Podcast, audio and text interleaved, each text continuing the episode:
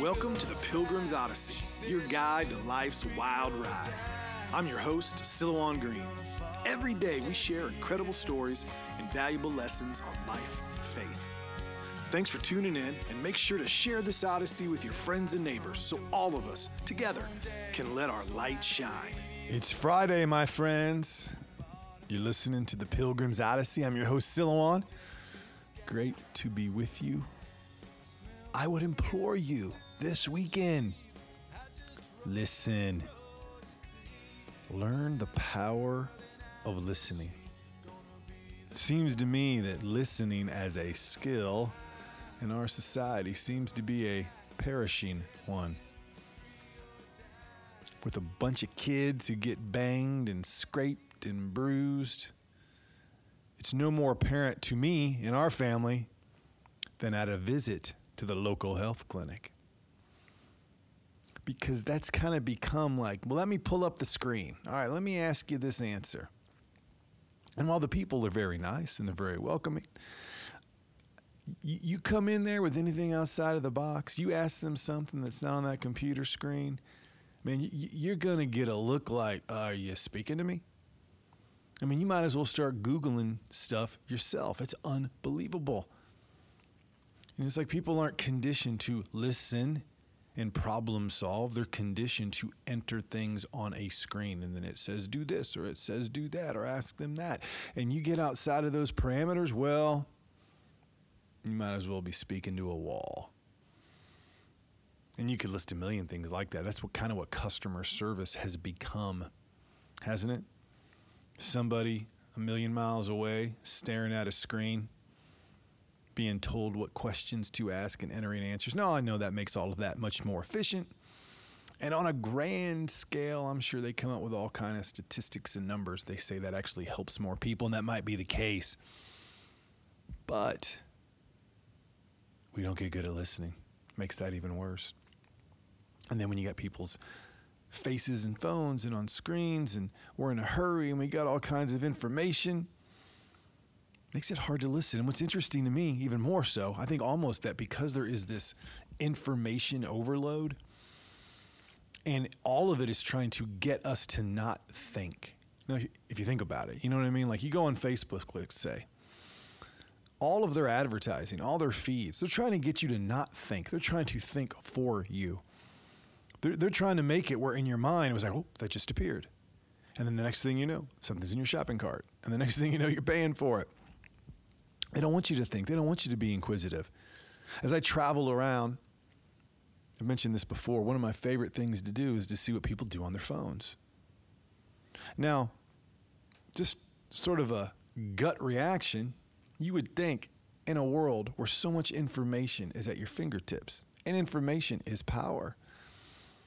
Information is what an inquisitive mind will spend a lot of time going through. You would think that as human beings who want to better their lives, people would be spending a lot of time on their phones, looking up things, investigating things, to read, to listen to, to comprehend. That would make them better.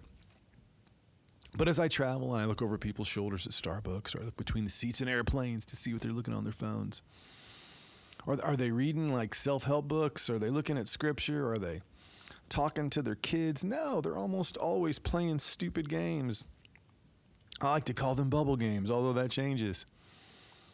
People spend most of their time doing mindless things. I think, in a way, we are so overwhelmed with data and images and noise. People do everything they can to not to think. And it kind of numbs us. I mean, if you're like me, man, isn't it hard to come home and just shut off your head and sit there and like listen to your kids or listen to the, your spouse or listen to the one you love? I mean, it's so hard to do. You know, I travel around, you go into airports, and part of it's because of the masks, and part of it is because of restrictions and COVID and fear. But even before that, I can remember 50, even just 15 years ago, you'd go in an airport and you'd see a lot of people having conversations. You'd see people talking to strangers. Now you never see that. Again, part of it is just because of phones and because of COVID. But another part of it is people just don't communicate. People don't listen anymore. People don't have any conversations. But what I found, and especially lately, whether it's at home as I've been busy or it's traveling and you're working in small groups, that man, listening might be the most powerful thing you can do as a human being, especially when it comes into relation to other human beings.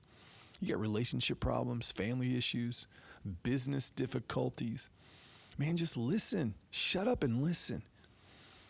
When you listen to somebody, not only does it empower the other person, not only you saying to them what you are thinking and how you feel and what's on your mind is important to me, and it empowers them, it then allows you to listen and to quantify that. You know, one thing I found lately walking, in a weird way, it allows me to hear myself.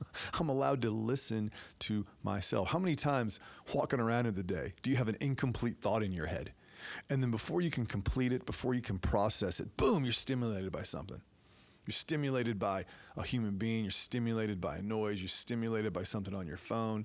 You're stimulated by just something. And you can't even complete that own thought.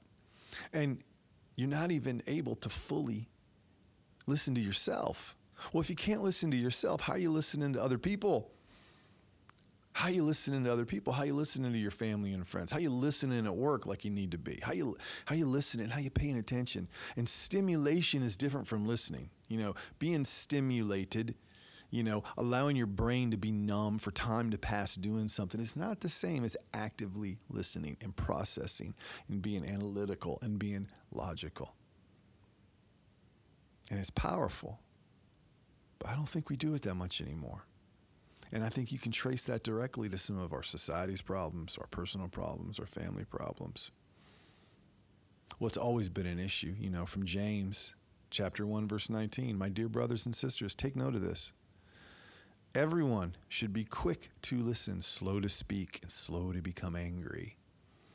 Well, you could apply a version of that to many different things, but I think they all begins with you should be quick to listen, slow to speak. Quick to listen, slow to react. Quick to listen, slow to fire out that email. Quick to listen, slow to hit that tweet button.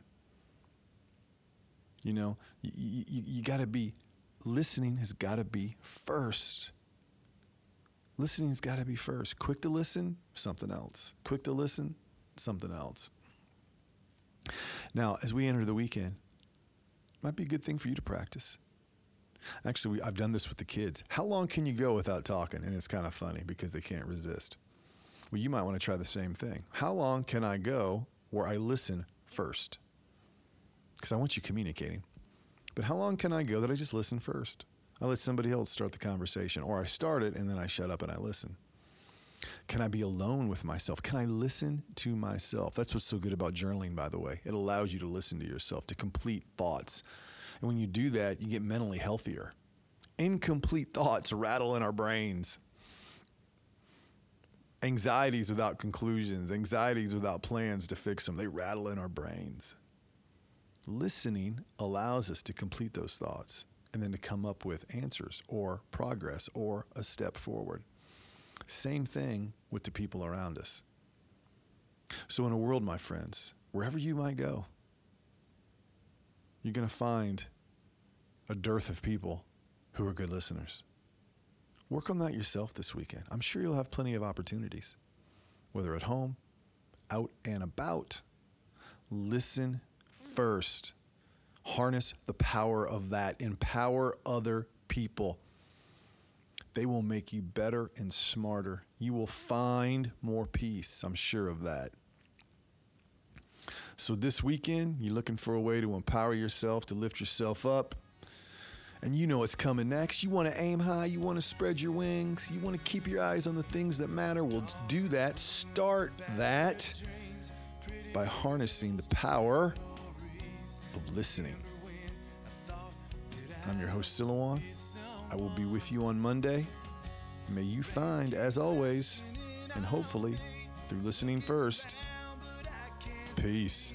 You've been listening to the Pilgrim's Odyssey.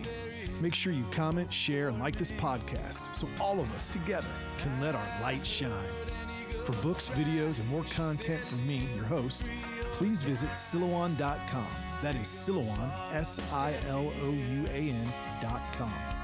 Until your next visit on the Pilgrim's Odyssey, I'm your guide on life's wild ride, Silouan Green.